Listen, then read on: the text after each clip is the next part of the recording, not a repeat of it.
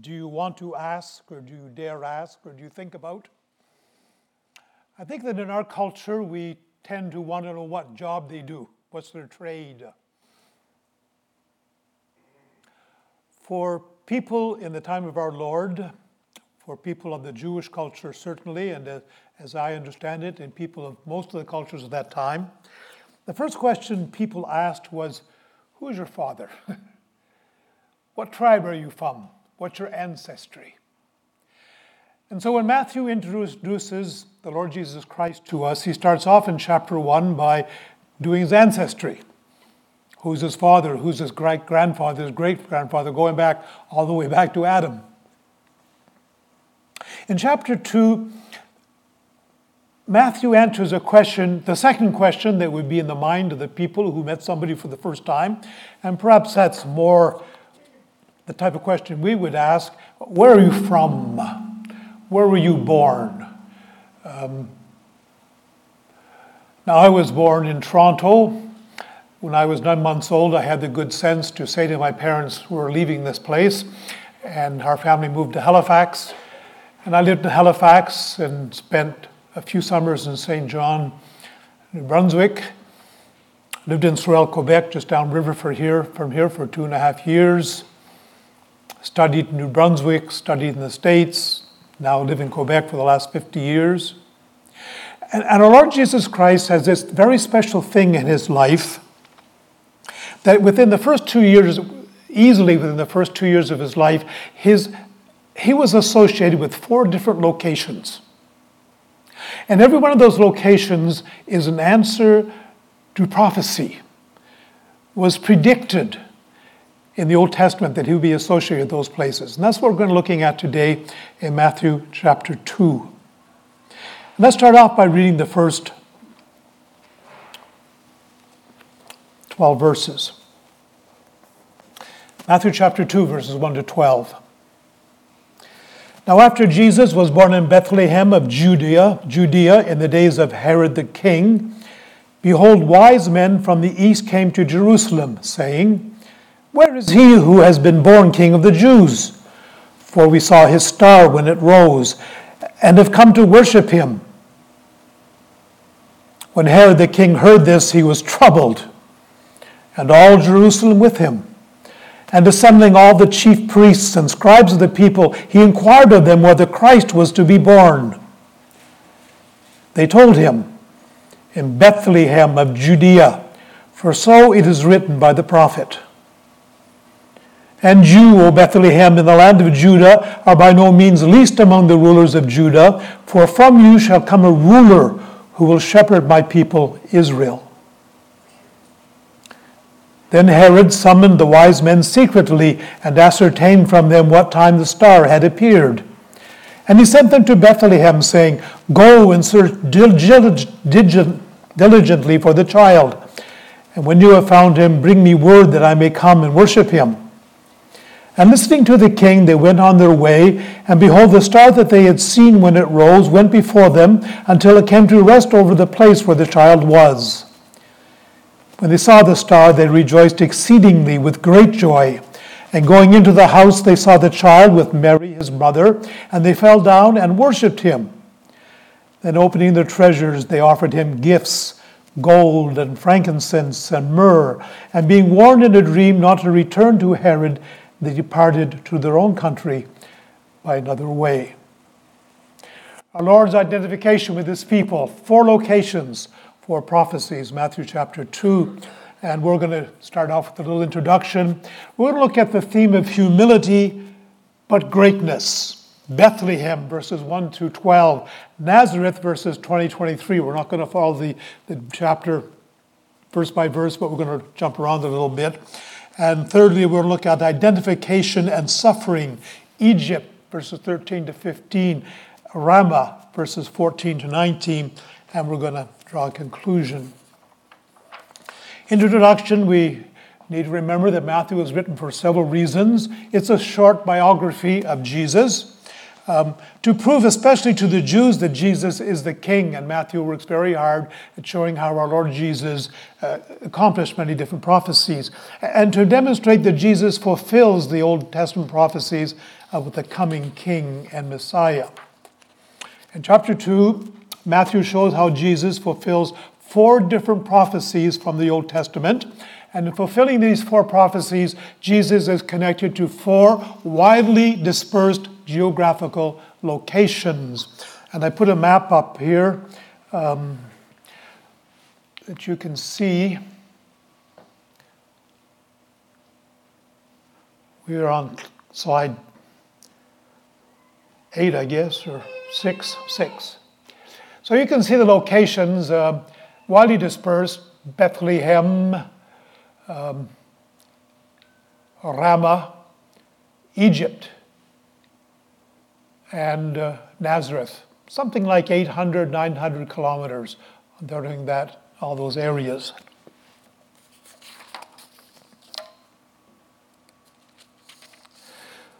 On slide uh,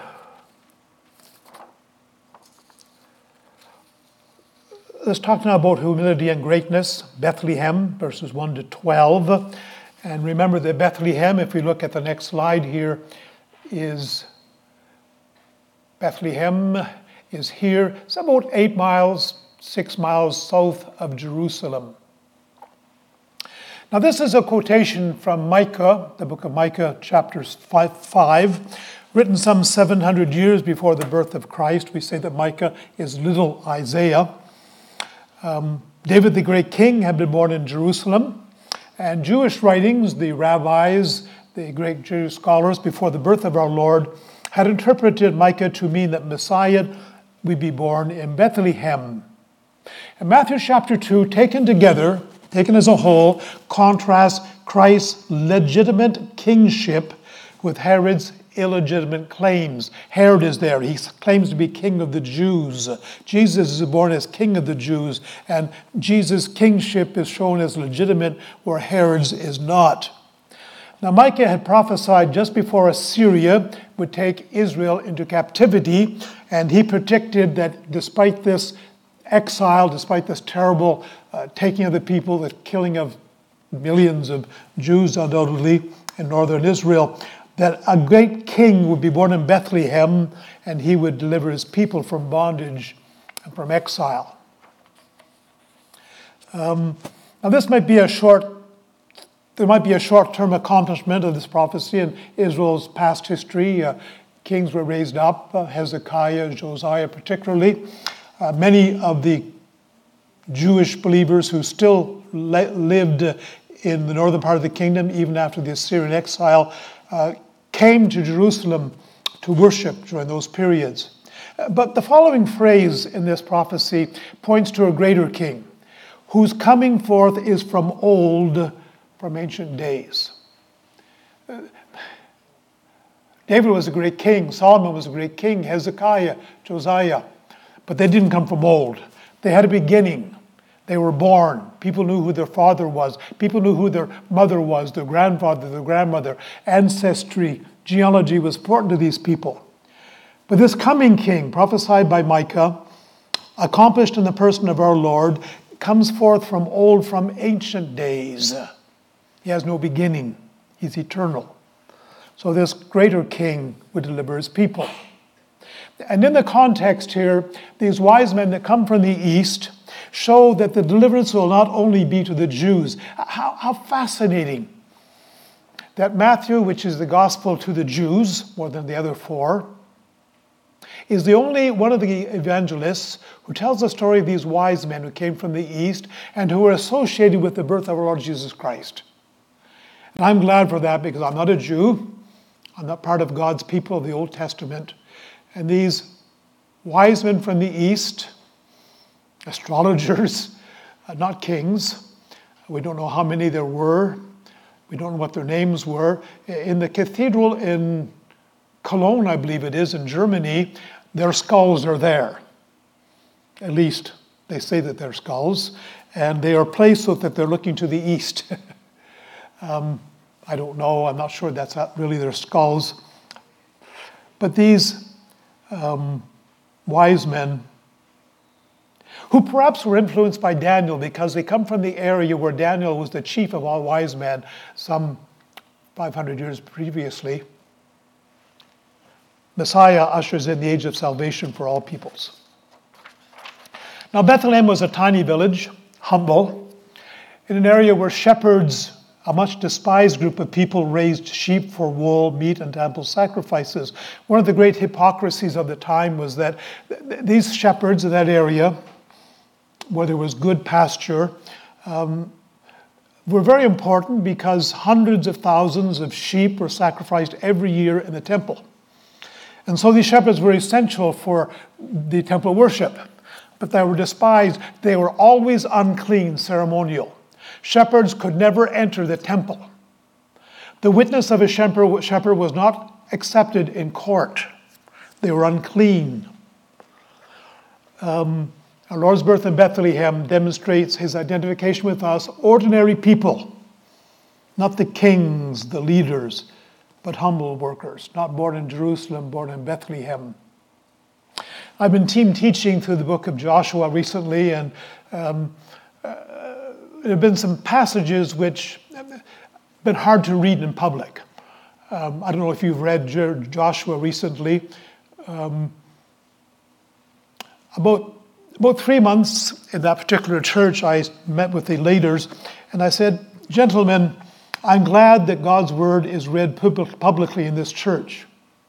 Do you know that in the early church, I was reading recently in church history, that in the church of Ephesus, there was one bishop, 10 elders, 70 lectors. And the lector's job was to read God's word in public. That's how important that was in that church. 70 people who were trained and whose job was to read God's word in public. And I said to the church, I dare say to them, look, we're not doing a very good job reading God's word in public. There are commas where people don't pause, there are periods where they don't stop. Um, they seem to be in a real hurry to get through that chapter so they can say things that are more important. Let's, let's read God's word publicly well. And the very next time I preached in that church, it was in a book of, in a chapter of the book of Joshua where there were 47 place names, and I couldn't pronounce any of them. So I was somewhat humbled. And, and, and as I was teaching through that, was it 14, 15, 16, 17 Joshua, where they have all these place names as the, as the um, country is divided out between the different tribes. Why did God put all those names of little villages the majority of them, we have no idea where they were. Can't find, the archaeologists can't find them, can't identify them with certainty. Why did God put those names in there? And I was thinking, they were in small villages, small towns, not well known, lost to history. But God knew who they were. God knew who his people were in that place. And Jesus being born in Bethlehem, I think, shows us our Lord's identification with those of us who are small, humble, not famous, not well known, just ordinary people. When we're gone, there might be a short notice in the newspaper, and that's it. Our Lord Jesus identified, identified, identif, identified with that type of people, with us. Now, our Lord's deliverance from the massacre of the infants in Bethlehem points back to Moses being delivered from the massacre of the Jewish infants in Egypt. It's not a coincidence. Moses was born. All the male children were being massacred. He was saved from that. Jesus was born in Bethlehem. All the babies were, were, were killed. He was delivered from that. that. That parallel is very important. Jesus is the new, new Moses the greater Moses who will deliver his people, who will finish that work. But if Bethlehem speak to us about, speaks to us about humility, it also speaks to us about greatness. Because King David, God's chosen servant to, live, to lead and to deliver his people, came from Bethlehem, and he was after God's heart. And God promised in the Davidic covenant that someone from David's lineage would always reign, would sit on his throne. And the day is coming when Lord Jesus Christ will come back and he will occupy David's throne forever and ever. So Bethlehem speaks also about our Lord's greatness. Micah's prophecy clearly, prophecy clearly indicates how great this newborn king is, greater than David or Solomon, whose coming forth is from old, from ancient days. Now, what does Bethlehem mean? What's the meaning of the word Bethlehem? House Sorry? House of bread. House of bread, very good. Bet is the Greek letter equivalent of B, is made like the shape of a house, like that. And Beth means house. And Lamb is the Hebrew word for bread. Bethlehem means house of bread. But the new king who was born in Bethlehem, he's the bread of life. Hmm. As physical bread satisfies, satisfies our physical hunger, our spiritual hunger can only be satisfied by He who came down from heaven and who is the bread of life. Let's look now at Christ's humility and his greatness as we look at Nazareth in verses 20 through 23. We're going to read them. Chapter 2 of Matthew, verses 20 through 23.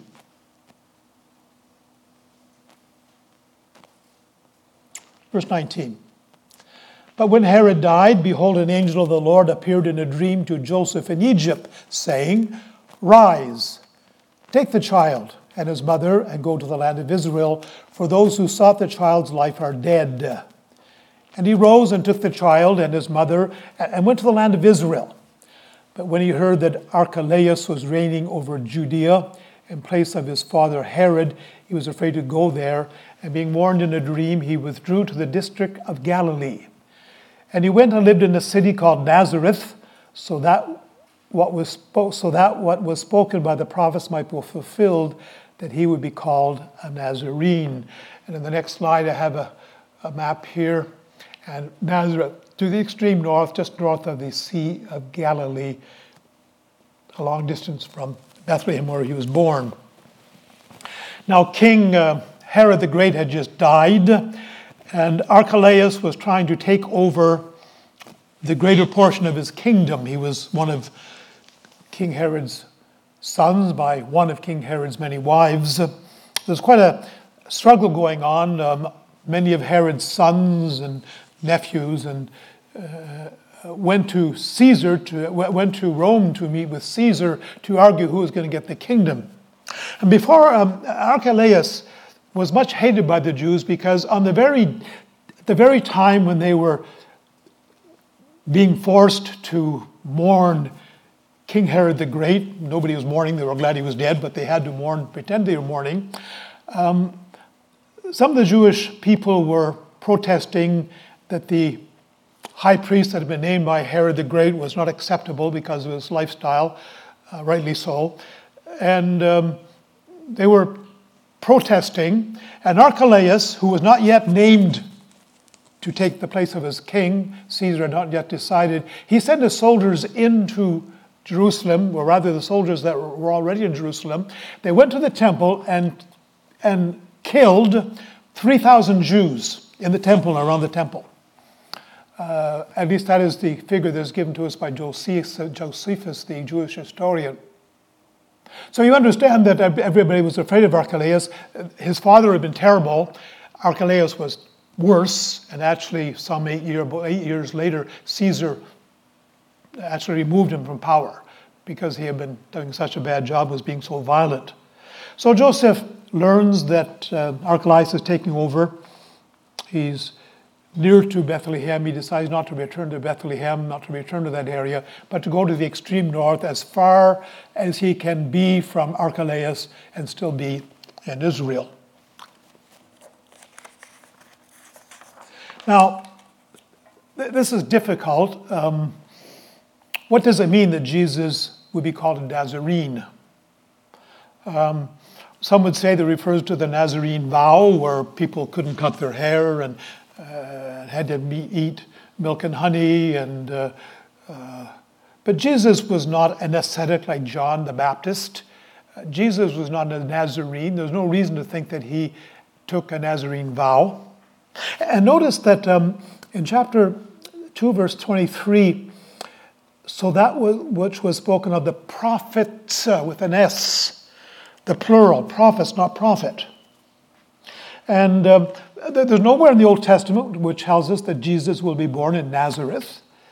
And no, it's not referring to being a Nazarene. What does it mean? And most probably, it's a reference to the Hebrew word nezer, uh, which means branch, which we find in Isaiah chapter 11, Isaiah chapter 52. He, grew up as a tender branch.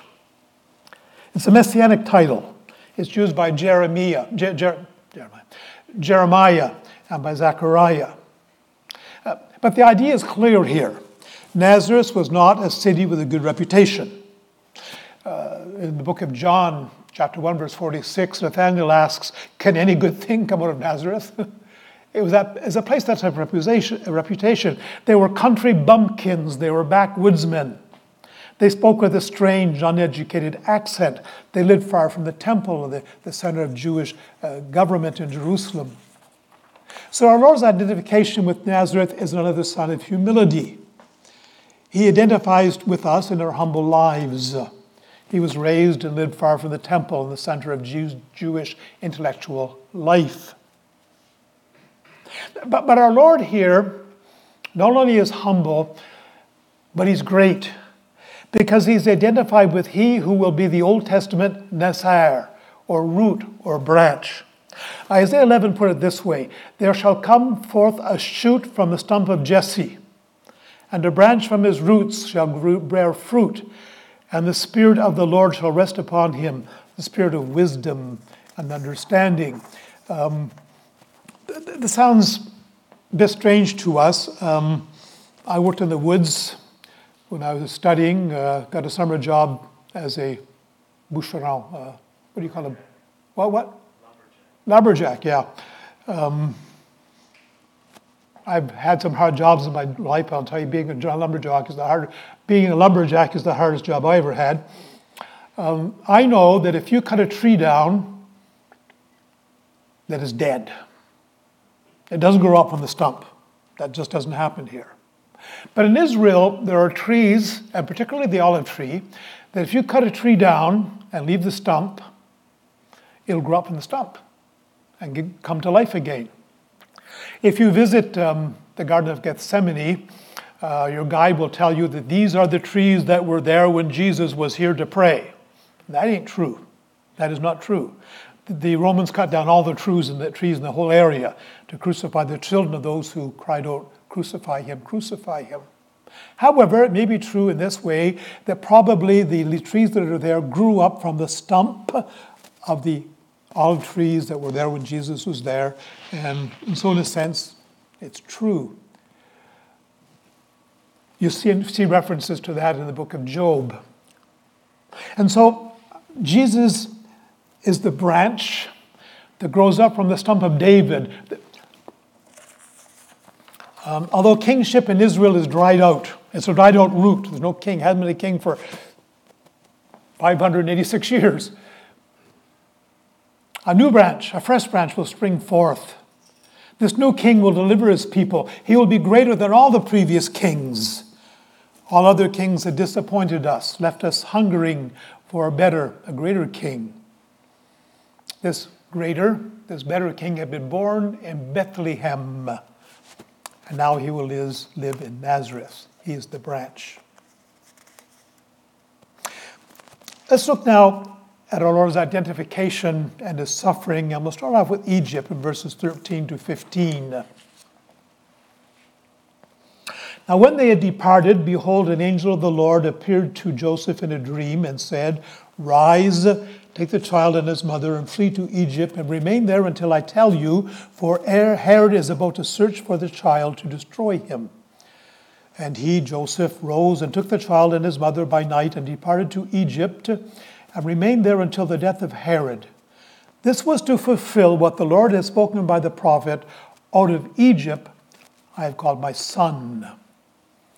So, our Lord's identification with Egypt, and uh, you see that on the next slide, slide 27, way down here, some 800, 900 miles to the south west of, uh, of Nazareth, southwest again of from Jerusalem, from Benjamin, from Bethlehem.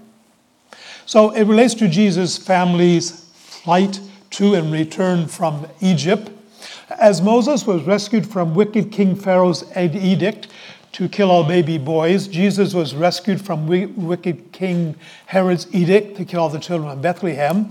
And just like Israel, Jesus was sheltered in Egypt and then called out. Theologians today talk a lot about the new Exodus.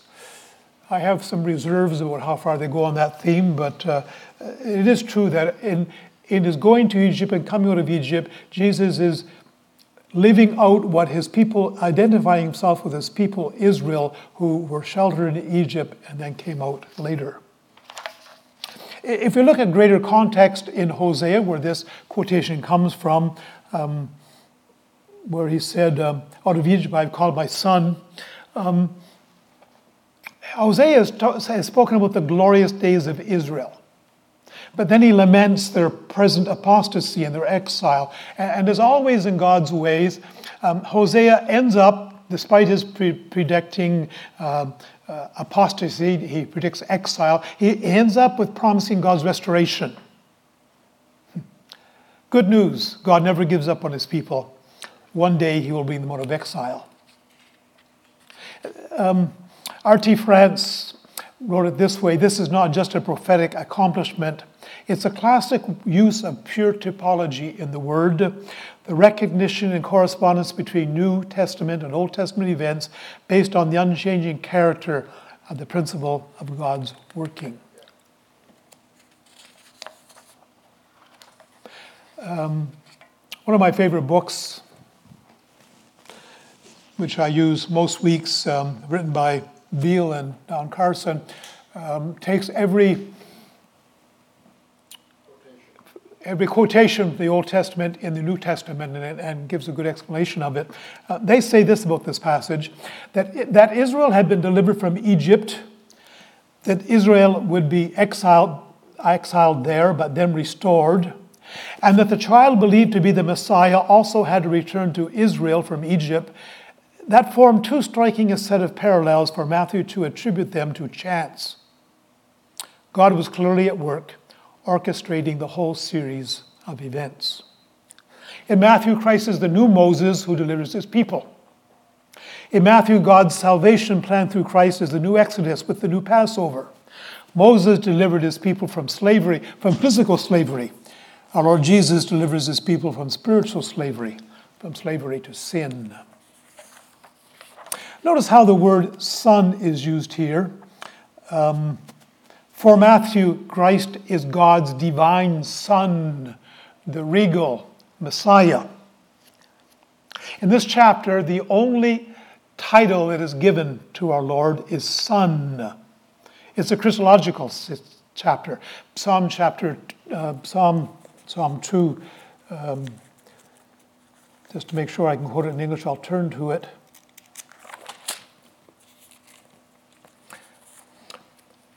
Second Psalm. I believe that Psalm 1 and Psalm 2 are the introduction to the whole book of Psalms. Psalm 1 talks to us about God's law. Psalm 2 talks to us about God's Son. And those are the themes of most of the book of Psalms. And in Psalm 2, the, the second, and there's good evidence that Psalm 1 and Psalm 2 were one psalm in the beginning. Psalm 2 reads this way as for me, I've set my king on Zion, the holy hill. I will tell of the decree. The Lord has said to me, You are my son. Today I've begotten you.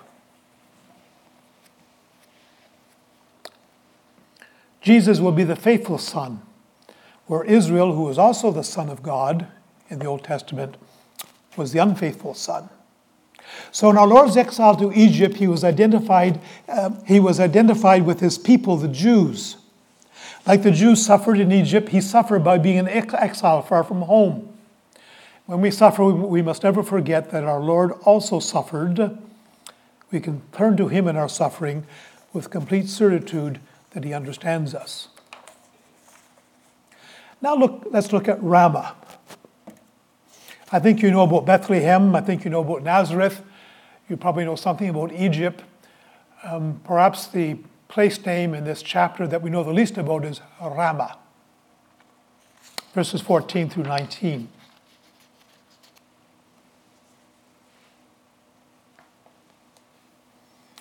Um, I'll start with verse 16 to save time.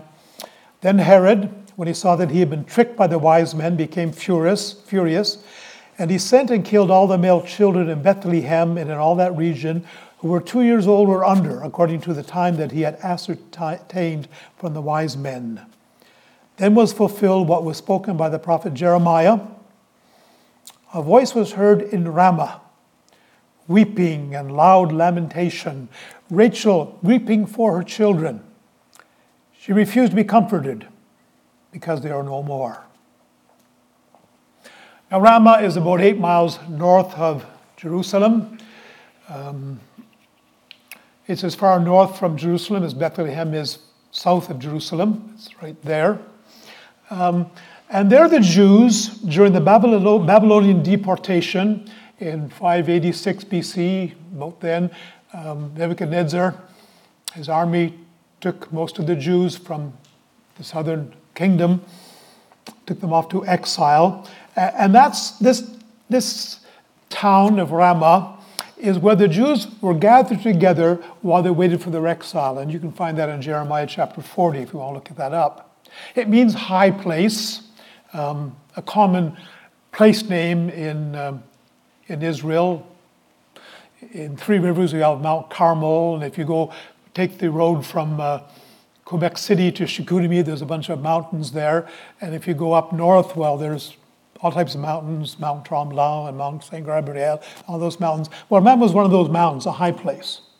And it's interesting that the, the, the tie in here with Rachel crying for her children is that Rachel had been very close to this area, somewhere close to between Bethlehem and uh, Ramah.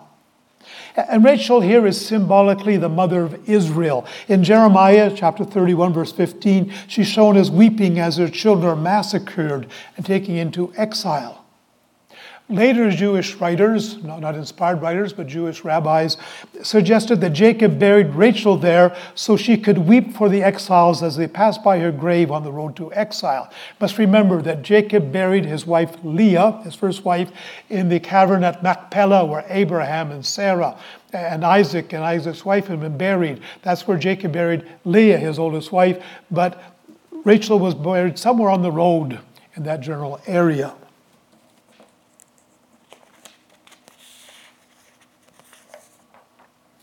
But Jeremiah 31 ends with the promise of the new covenant. The tears shed during the exile will end, and they are climaxed by the tears shed by the mothers in Bethlehem.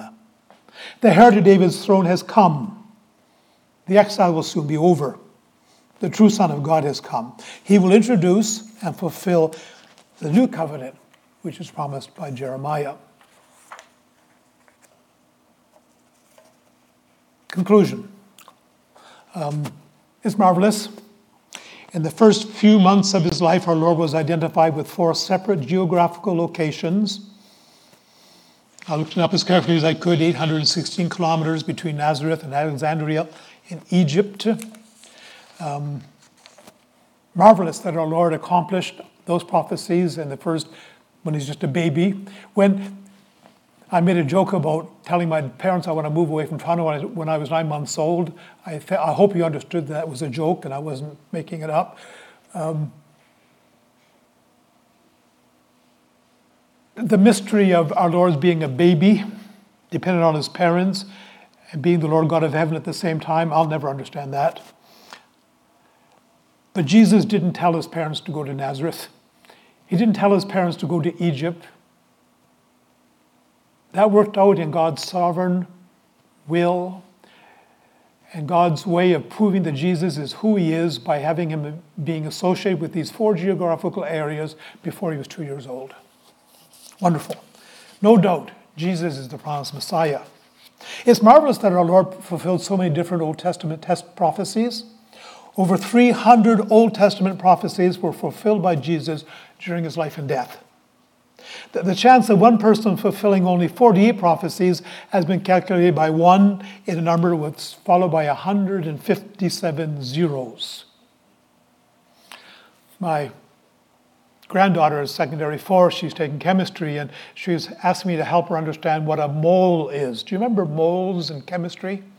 Um, six point something by, by followed by 23 zeros. Is that what it is? Um, I tried to impress her by saying, remember my chemistry from 55 years ago, um, or more than that, more like, more like 60 years ago. Um, this is a number, that's a big number, six to six point something with 23 zeros after it. This is one followed by 157 zeros. That's only for 4D prophecies. Our Lord accomplished 300 prophecies during his life and death. What evidence? Inspiration of the Bible. Notice how our great Lord is identified with his humble people. Born in Bethlehem, tiny village shepherds, he fled for his life to Egypt, identified with Ramah, which represents the weakening of God's people through 2,000 years of history, lived in the humble village of Nazareth. Notice how our Lord is identified with his humble people. Do you live with the poor and a humble life? Our Lord identified with you are you an immigrant? Have you come to a new country for safety? Our Lord identified with you. Have you suffered loss in your life and your family? Our Lord identified with you, with me. Do people look down on you because of your origins or the area where you live? Our Lord identified with you. Our great God sent us a Savior, totally qualified to be our Savior. Humble, holy, qualified, loving, gentle, understanding our problems. He paid the price for your salvation. My question do you really love Him? Is He your Savior? Let's pray. Lord God, we worship you, we worship your Son Jesus. Great Creator eternal God, humbled himself to become a baby, took on humanity, gave up the free exercise of his attributes, lived in poverty, lived through rejection, faithful in presenting your message, faithful in a holy life, cruelly wickedly, unfairly judged and crucified. But oh, he is our risen Lord, and we worship him. And thank you that he fulfilled these prophecies. Thank you that we can be certain that he is the Messiah, that he is our Savior, because he accomplished the prophecies of the Old Testament. Thank you for who he is. Thank you for that he was holy man, fully man, identified with us so he could be a perfect high priest to whom we can come in our time of troubles for forgiveness, for succor, for help. We worship him. Oh Lord, for any person here who does not know him as Savior, who does not love him as he ought, we pray that you will help him to come to Jesus today. We ask this in the holy name of Jesus Christ. Amen.